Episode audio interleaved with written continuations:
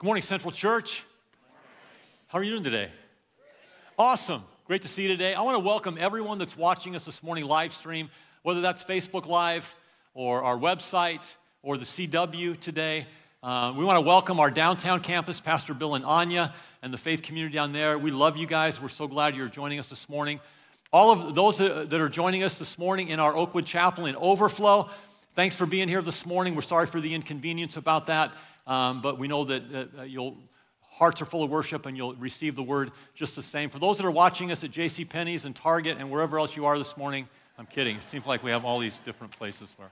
Um, hey, do me a favor. When you came in this morning, you got a white bulletin insert. Tear that perforation for me. And then here's what we do with that if you're relatively new to Central. The wide portion has announcements and information on one side. The other side, you can take notes of the message. I would encourage you to do that. Uh, the thin portion is called a communication card. If you're new to Central, uh, you can give us your contact information, but, but you can also um, write down prayer requests on that. And, and, if you have a prayer need, please write that down on the top. And then hold on to this until uh, the end of the service, because I'm going to ask you to, to respond here in, in, in, a few minutes. But on your way out, if you have a physical offering uh, or your, your prayer request, you can drop that off in any of the boxes attached to the walls at all three of our exits. So as you, it says prayer requests and offerings, you can drop that off this morning. Make sure you, you do that. And guys, I just want to, men, I want to personally challenge you to, to come to the men's summit this, this Saturday morning. Great opportunity. Tom Henderson is part of our church. He's here today. He's going to be seated at a table out in our, our concourse area after the service. If you have questions about it, um, you want more information, this is our fourth year running with the Men's Summit. It's a great time of encouragement and challenge for us to grow in our relationship with God. So I just want to encourage all of you men to be a part of that. And let's pray this morning. Lord, as we heard a message about peace this morning, uh, we, we, it's hard to reconcile that with what's happening in our nation. And Lord, we, we, we bring our own hearts to you this morning and ask not only, Lord, would you fill our hearts with peace, but, but Jesus, you said, blessed are the peacemakers, those that go into the world and, and broker peace with other people. Help us to be that kind of example, Lord, of hope and love and peace in a, in a broken world, in a world that's uh, divided politically and socially and racially, uh, separated by by ideas and philosophies. We pray, Lord, that we would be those that overlook difference and walk in love and, and peace. Help us, Lord, to be a, a unifying agent in our nation today. And we pray healing over our country today, Father, in Jesus' name. We pray for our political leaders that they'd lead with wisdom, sensitivity to the needs of the nation. Uh, Lord, that they'd have a, a collaborative spirit as they make decisions. In Jesus' name, amen. Amen. Thanks for being here this morning, guys. If you have a Bible this morning, turn to John, the Gospel of John, chapter 3. We're in the middle of a series called The Life. It's a study in the book of John. Uh, fourth book of the New Testament Matthew, Mark, Luke, and John. We're going to jump into verse 13 in, in just a moment here. How many of you know that if you want to accomplish your goals in life, you need a game plan? If you want to attack your purpose, if you want to successfully deal with the responsibilities you have, you have to have a game plan. If one of your goals this year was to lose weight as we started a new year, you need a game plan. You need to do some research. You need to look up different diets. You need to find the one that's right for you. You need to determine what food am I going to cut out of my diet? What food am I going to include in my diet? You need, to, you need to determine what, what exercise regimen am I going to include in my lifestyle to help burn some of those extra calories. And then the most important thing is how am I going to sustain this? What changes in my lifestyle am I going to make in order to sustain the weight loss, not, not lose all the weight I want in six weeks or eight weeks and then put it all back on again because I don't have a plan? You need a game plan. Well, every coach needs a game plan. I, I, I, called my, my good friend, Coach O, over at Augustana this week, who's the football coach there. I said, Coach, when you go about preparing a game plan, what, is, what does that entail? I, I've been a coach, but, but not a football coach. I was interested in what they do. He said, Well, we play every Saturday afternoon. Not during COVID, I get that. But uh, normally we play every Saturday afternoon. As soon as that game is over, we begin watching film of our game and films of the other the team that we're going to be playing the next Saturday. And we have to do an immediate assessment of our team. We have to look at the injury report. Was anybody injured today that's not going to be available to us next week? He says, as we watch the film, we, we ask ourselves, what, do we do really well? What are our strengths? How can we leverage our strengths against our opponent? And, and how can we cover our weaknesses? And then we start watching all kinds of film of the team that we're going to play. And he said, we, say, we ask the same question with that. What, what do they do really well? How can we neutralize their strength And how can we exploit their weakness?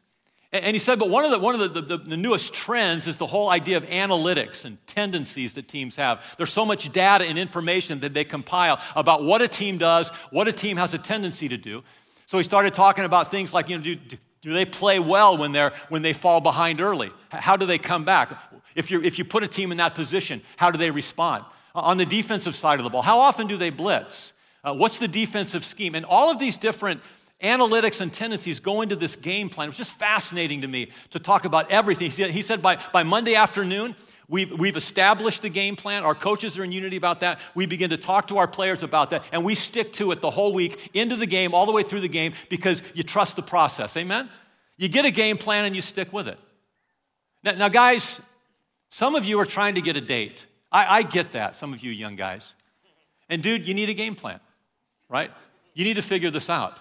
If you, if you want to land that lady, you want, you want, to, you want to get a date with her, and, you, and maybe you want a, a longer relationship with her. Maybe, maybe you need to grow your hair out a little bit longer. I'm just throwing out some suggestions here this morning. Maybe you need to grow a Dennis Weaver mustache. Google Dennis Weaver because you probably don't know who he is. Look at Dennis Weaver's mustache, McCloud. That's a real mustache. You may need to get some high top slip on boots. And you may need to figure out what an angel's flight suit is and get yourself one, like this right here. See, that's what I'm talking about, right there. That was my first date with my bride. Never look back, bro. I'd never look back after that. That's all it took. I don't know if it was the angel's flight suit, the slip on high top boots, the Dennis Weaver mustache. I'd put that picture back up. And ladies, for you, maybe you pick up some weird Victorian dress. I, I don't know, I don't know, I don't know. it, it was the eyes and the smile, not the dress that. Game plan. We need a game plan if we want to accomplish our goals. And how many of you know God has a game plan? God has a game plan for humanity. And, and in John chapter 3, he explains to us what that, what that game plan exactly is. Do You know what his game plan is? God's game plan is to save people from destruction. That's his game plan. To save people from eternal destruction and a destructive lifestyle. That's God. His, his game plan is not to condemn you, it's not to judge you, it's not to shame you. His game plan is not to pour out his wrath on you. It's not to suck the joy out of life. It's not to make your life miserable. The game plan of God for your life is to save you from destruction eternal destruction and a destructive lifestyle. As we look in John chapter 3, we're going to begin reading in verse 13 this morning. And I, wa- I want to pick it up where Nathan, Pastor Nathan, who did a great job last week with the first 12 verses of John chapter 3. We're going to look at verses 13 to 21. Uh, verses 1 through 21 in John chapter 3 is a conversation. It's a conversation between Jesus and a man named Nicodemus. Nicodemus was a Jewish religious leader, and he came to Jesus at night for fear of his reputation. He, he didn't want people seeing him coming and asking Jesus questions about salvation. We've all been there, right? A little afraid to identify with Jesus in front of other people. Well, that was, that was Nicodemus. And Nicodemus, you know, the, the, the rabbis and the, the, the Pharisees, the Jewish leaders, they memorized the entire Torah. The Torah was the first five books of the Old Testament Genesis, Exodus, Leviticus, Numbers, and Deuteronomy. Can you imagine memorizing Leviticus? Come on. What a drag that had to be. Many of us haven't even read those, those first five books of the Bible. They memorized them. That, that, we'll see that that's important as we get into this story. So, John chapter 3, beginning in verse 13. Jesus is speaking to Nicodemus No one has ever gone to heaven and returned, but the Son of Man has come down from heaven. What is Jesus saying? Jesus is giving himself credibility here to talk about God's game plan. He says, No, no human eh, born into the world has ever gone to heaven, learned about heaven, and then come back down. Jesus, on the other hand, was in heaven, and he came to the earth to explain to us heavenly reality. So Jesus is saying, I, I, I, know a few things about heaven and God and, and the game plan that he has for you. Verse 14. And as Moses lifted up the bronze snake on a pole in the wilderness, so the Son of Man must be lifted up so that everyone who believes in him will have eternal life. Now, what's that all about? Okay, we're going to look at that story in Numbers chapter 21 in just a second. But Jesus is talking to Nicodemus, who knows everything about the Old Testament, the book of Numbers, and he's beginning this conversation with something that Nicodemus knows. He wants to tell Nicodemus about salvation, but he starts the conversation with an Old Testament story that would have been familiar to Nicodemus. What a great method of evangelism in our day, right? As you talk to people, what do they know about God? What's, what's their understanding of God? Start there and begin to lead them to a conversation about who Jesus Christ is. You have to start with what they know, which is what Jesus does here with Nicodemus. Verse 16 For this is how God loved the world, or God so loved the world, he gave his one and only Son, so that everyone who believes in him will not perish, not be destroyed eternally, but have eternal life. God sent his Son into the world not to judge the world, but to save the world through him. Verses 16 and 17 summarize God's game plan. God came to save. God came to save humanity from eternal destruction. He didn't come to judge the world, condemn the world, make the world feel terrible about themselves. He came to save the world. Verse 18 There is no judgment against anyone who believes in Christ. But anyone who does not believe in him has already been judged for not believing in God's one and only Son. And the judgment of God is based on this fact God's light came into the world. Who is God's light? What is he talking about there? Jesus, right? John chapter 1, we, we learned that Jesus is the light that comes into the world. He's the light of the world. So the judgment is based on this fact. God's light came into the world. Jesus came into the world with a game plan and a mission. But people loved what? Darkness more than light. They wanted to live their own life. They loved their own sinful, pleasure filled life. They, they, they didn't want someone coming in and telling them how to live life. They loved the darkness. They loved a life of sin more than they wanted to follow the Savior. For their actions were evil. All who do evil hate the light, and they refuse to go near the light for fear that their sins will be exposed. They don't want to give it up. They don't want someone pointing out what they're doing that's wrong and to be asked to change. They want to live their life the way they want to live it. But those who do what is right come to the light so others can see that they are doing what God wants. So, what do these verses teach us about God's game plan for humanity? I want to suggest four things. If you're taking notes, you can follow along. The first is this God's game plan is available by faith. It's available to all of us by faith, by believing in Christ. Now, I mentioned that Jesus begins with Nicodemus in, in trying to tell him God's game plan by pointing him to an Old Testament story. So keep your finger in John chapter 3, turn back into the Old Testament, fourth book of the Old Testament, Numbers chapter 21. I want to read this story so you understand what Jesus is telling Nicodemus about faith. Numbers chapter 21, we're going to begin reading in verse 4. The context of this is God has delivered the children of Israel from Egypt, from Pharaoh. They've left Egypt. They're in the wilderness on their way to the promised land. But God has already delivered them from Egypt, and they're in the wilderness wandering to the promised land. Verse 4 The people of Israel became impatient with the long journey, and they began to speak against God and against Moses, to curse God for the crummy circumstances that they were in, saying things like this Why have you brought us out of Egypt to die here in the wilderness? They complained. Well, hold on. Was that why God brought them out of Egypt? to make them miserable in the wilderness, to make their life stink. No, they, God was leading them to, to a land of fulfillment, a land flowing with milk and honey. God was taking them to the promised land. But they begin to complain about the conditions they're in. You know what that is, right? You, you ever complain about your conditions? Even though you know God's leading you somewhere, you, you complain to God about the journey in getting there. That's what they were doing. And then they said this there's nothing to eat and nothing to drink. We hate this horrible manna. Ever hear kids say that? We hate this. All we ever have is this. Well, that's what I'm like. This is a disaster. Are you kidding me? I still act like this. I'm walking with the Lord for a long time. What? Come on, Lord. I have to go through this? So the Lord sent poisonous snakes among the people. Ouch. Watch your mouth, right? And many were bitten and died.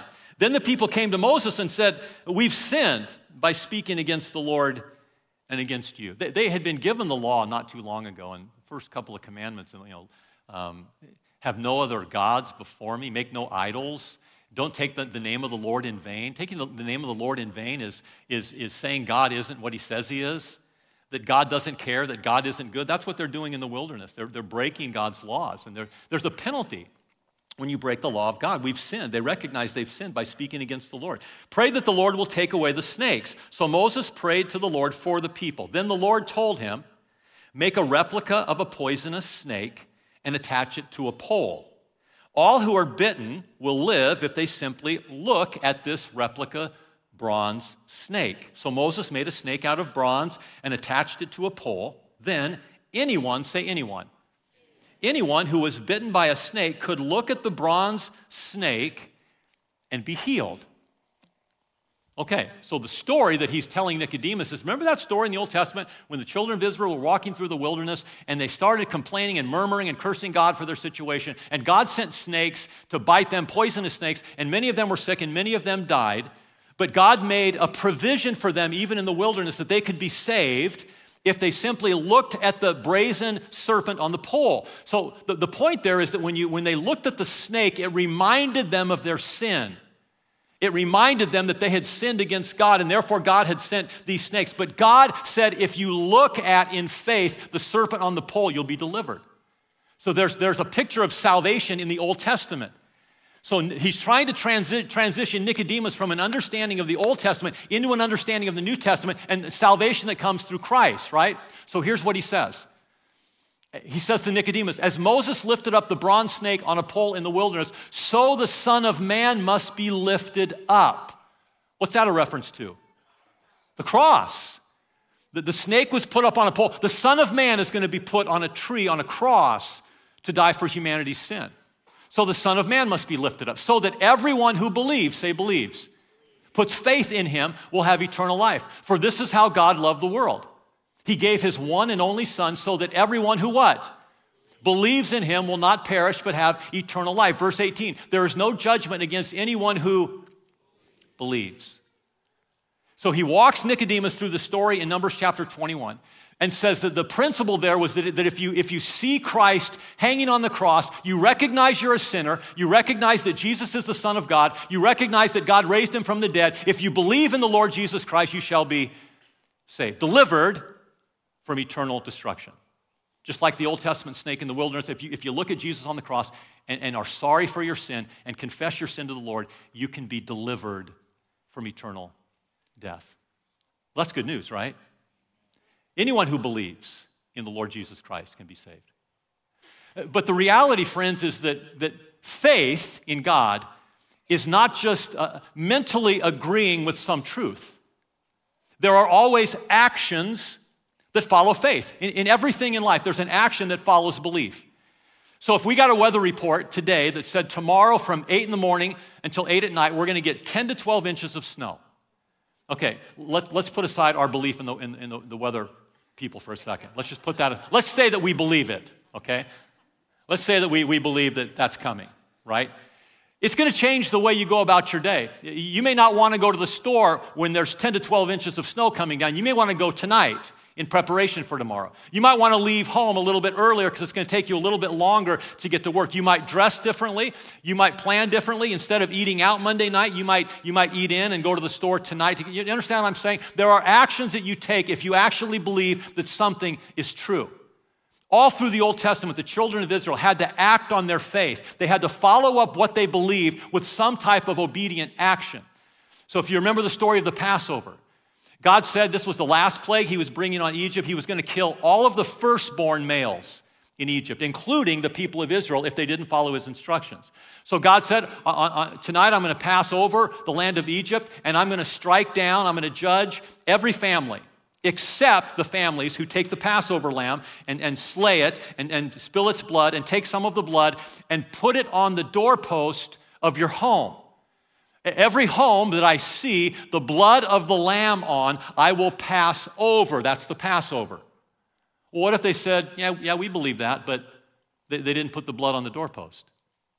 What if they didn't follow up what they believed with what God said to do? Would they be saved? No. They said they believed it, but, but they didn't demonstrate that they believed it by obeying what God said. So, so faith is what saves us, not actions. But actions demonstrate that we genuinely have faith in our heart. Here's what James says about this. Chapter 2.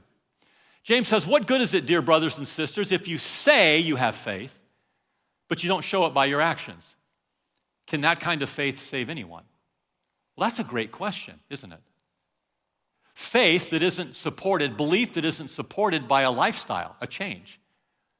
Can that kind of faith save anyone? Suppose you see a brother or sister who has no food or clothing. They're desperately in need of physical help.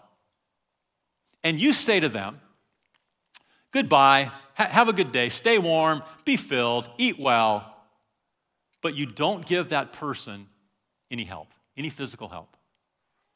What good does that do? So you see, faith by itself isn't enough. Unless it produces good deeds, it's dead and useless. So you say, I really feel bad for your situation. J- James is using this. I, I, just, I feel so terrible. I, I really hope that you get what you need, but I don't do anything to help them. You know what James says? You really don't care. You say you care, but you really don't. Because if you genuinely saw that person's need, that they had nothing, and knew that you had the ability to help them, and you tell them, I want you to have help, but you don't help them, you're lying. You don't care about them. You're not concerned, even though you say it. Know the scripture. Jesus said this in Matthew 7 21. Not everyone who calls out to me, Lord, Lord. He said, I go to church. You're, you're, you're my God. Not everyone that says to me, Lord, Lord, will enter the kingdom of heaven. Only those who actually do the will of my Father in heaven will enter the kingdom. I'm going to let you wrestle with that. I'm going to let you wrestle with that tension. We are not saved by any human action. We are saved by grace through faith alone. Amen. We are saved by looking at the Lord Jesus Christ and believing that he died for our sin, believing that he was raised from the dead.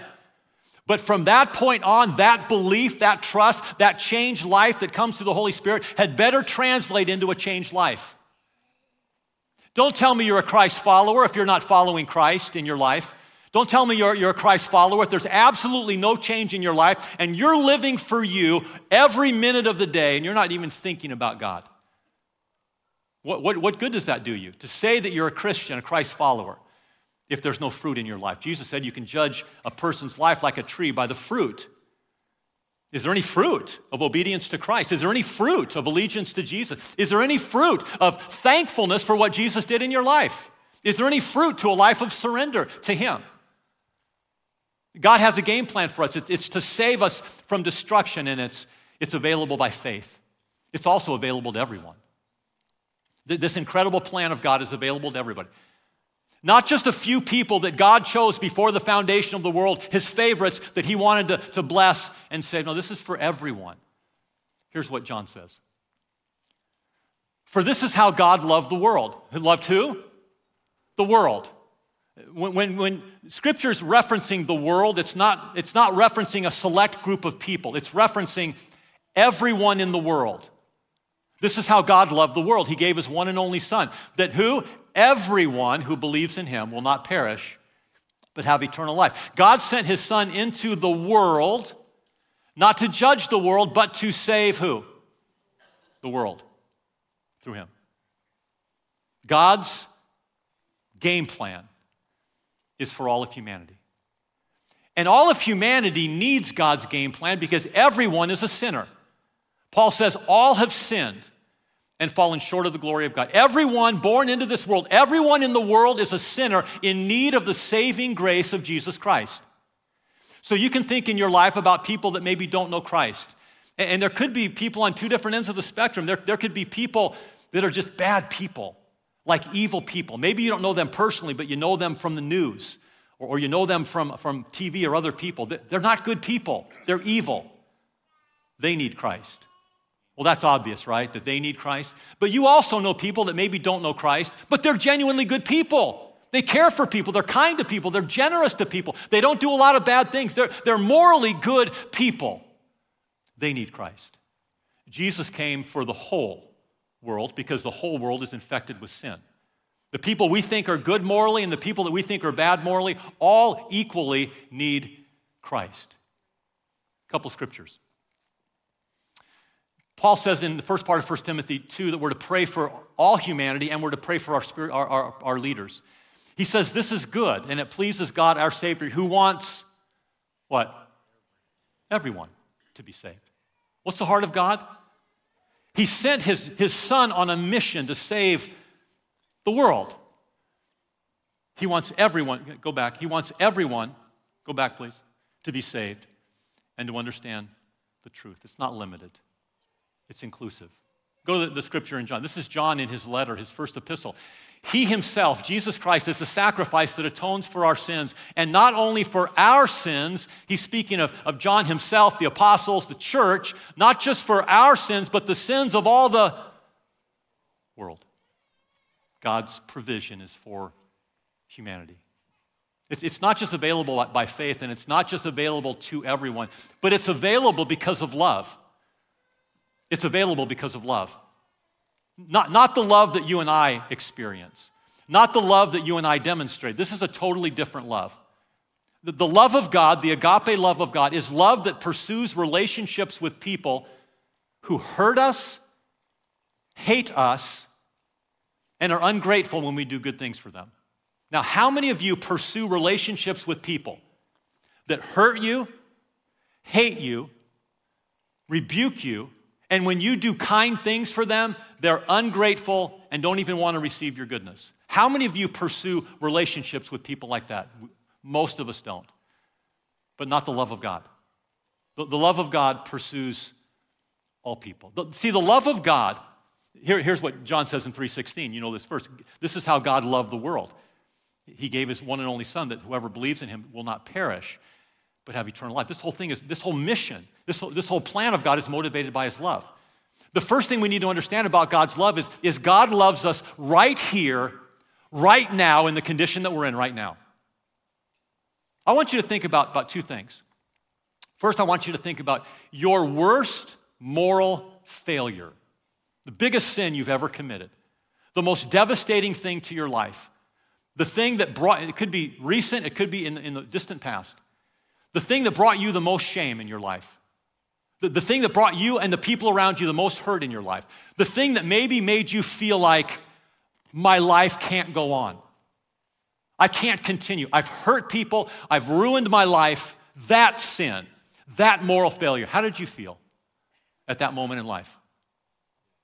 God's love never changed toward you. And God continued to pursue you. If you weren't a Christian, He continued to go after you. If you were, if you were a Christian, He continued to love you because His mission is to save people from destruction, eternal destruction, and a destructive lifestyle. God continues to go after us right here, right? Aren't you glad for that? Come on, somebody. My goodness, I can think of the horrendous moments in my life when I just ruined my life. I mean, I sinned horrifically, and God's love was constant and st- steady, and He continued to pursue me in the midst of that. And that's how God feels about everyone in your relational world. His love is steady and constant. Now, I want you to think about someone in your life that, that you don't want anything to do with. That may not be hard. Someone that's hurt you, someone that's abused you someone that's deeply offended you, someone that talks about you evil to other people, someone that's taken something of value. Who is that person in your life? The person you don't want anything to do with. God does. And God's pursuing them right now. He's pursuing them for a relationship with Himself. He's pursuing them to deliver them from destructive habits in life, to give them the life they've always wanted. Even when you won't pursue people because of how they've treated you, God will pursue them. Can you even fathom that kind of love? That's the love for the world that has rejected God, hated God, walked their own way, said no thanks to God. Here's the hand, God. Talk to the hand. I don't want anything to do with you. I want to live my life like I want to live. God doesn't quit. He didn't quit on you and he doesn't quit on them. Come on, somebody. Just thankful for the faithfulness of God, the faithful, unchanging love of God. I look back on my life and he really should have quit on me. He should have given up on me, and he didn't. People gave up on me. He, he never, he never did. Great love of God. Not only is God's love come to us by faith, and not only is it to come to everyone, and not only is it because of love, but it's, it's available, but it's optional. It's available, but we have to choose it. God doesn't choose it for you. No one can choose it for you. This is a choice that you have to make. You have to choose to accept the saving grace of Jesus Christ in your life or reject it. Here's what John says in verses 18 and 19 There's no judgment against anyone who believes in Christ, but anyone who does not believe in him has already been judged. Look at that. God's not the one judging them there. They've already been judged by their own decision to reject Christ. Anyone who does not believe in him has already been judged for not believing in God's one and only Son. And the judgment is based on this fact God's light came into the world, Jesus came into the world, but people loved the darkness more than the light. Do you know what's going to happen on Judgment Day? People think that, that you know, God is the one that, that is, is imposing his judgment on us. No, we're imposing it on ourselves. Essentially, what's going to happen on Judgment Day is, is those that don't know Christ are going to stand before Him, and, and, and, and He's going to say, I came to rescue you, I came to save you. I went to the cross so that you could have life with me. And you made the decision to reject my salvation. You, you made the, reject, the decision. Judgment has already come on those who have chosen to reject Christ. Jesus said this in Matthew chapter 12. I tell you this, you must give an account on Judgment Day for every idle word you speak. The words you say in this life will either acquit you or condemn you. If you say, Jesus, I need you, Jesus, I believe in you, Jesus, I surrender my life to you, I receive your forgiveness, and I want to live for you, acquittal. If you say, thanks but no thanks, I, I, I don't really believe that you're God, and if you are, I don't want anything to do with you, condemnation, judgment. You choose. You make that decision. I want to show you a video here that kind of illustrates this. I want you to look for three things. First thing I want to say is ignore the, the poor, uh, broken grammar. It's, it's uh, written from a European perspective, and there's just some, some grammar, some English that isn't like we would say it. So ignore that. I want you to look for three things. I want you to look at the severity of the storm. I want you to look at the vulnerability of the ship. And I want you to think about that this mission was enacted for one person. Go ahead.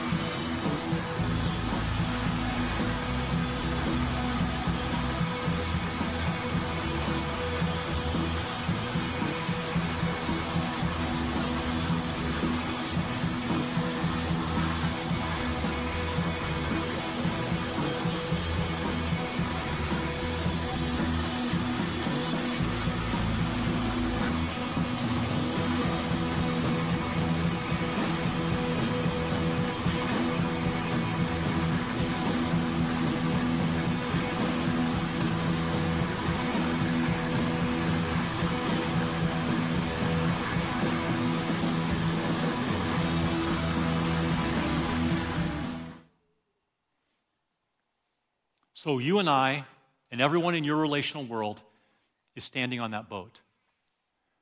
And the offer of rescue and salvation has come in the, in the person of Jesus Christ to save you.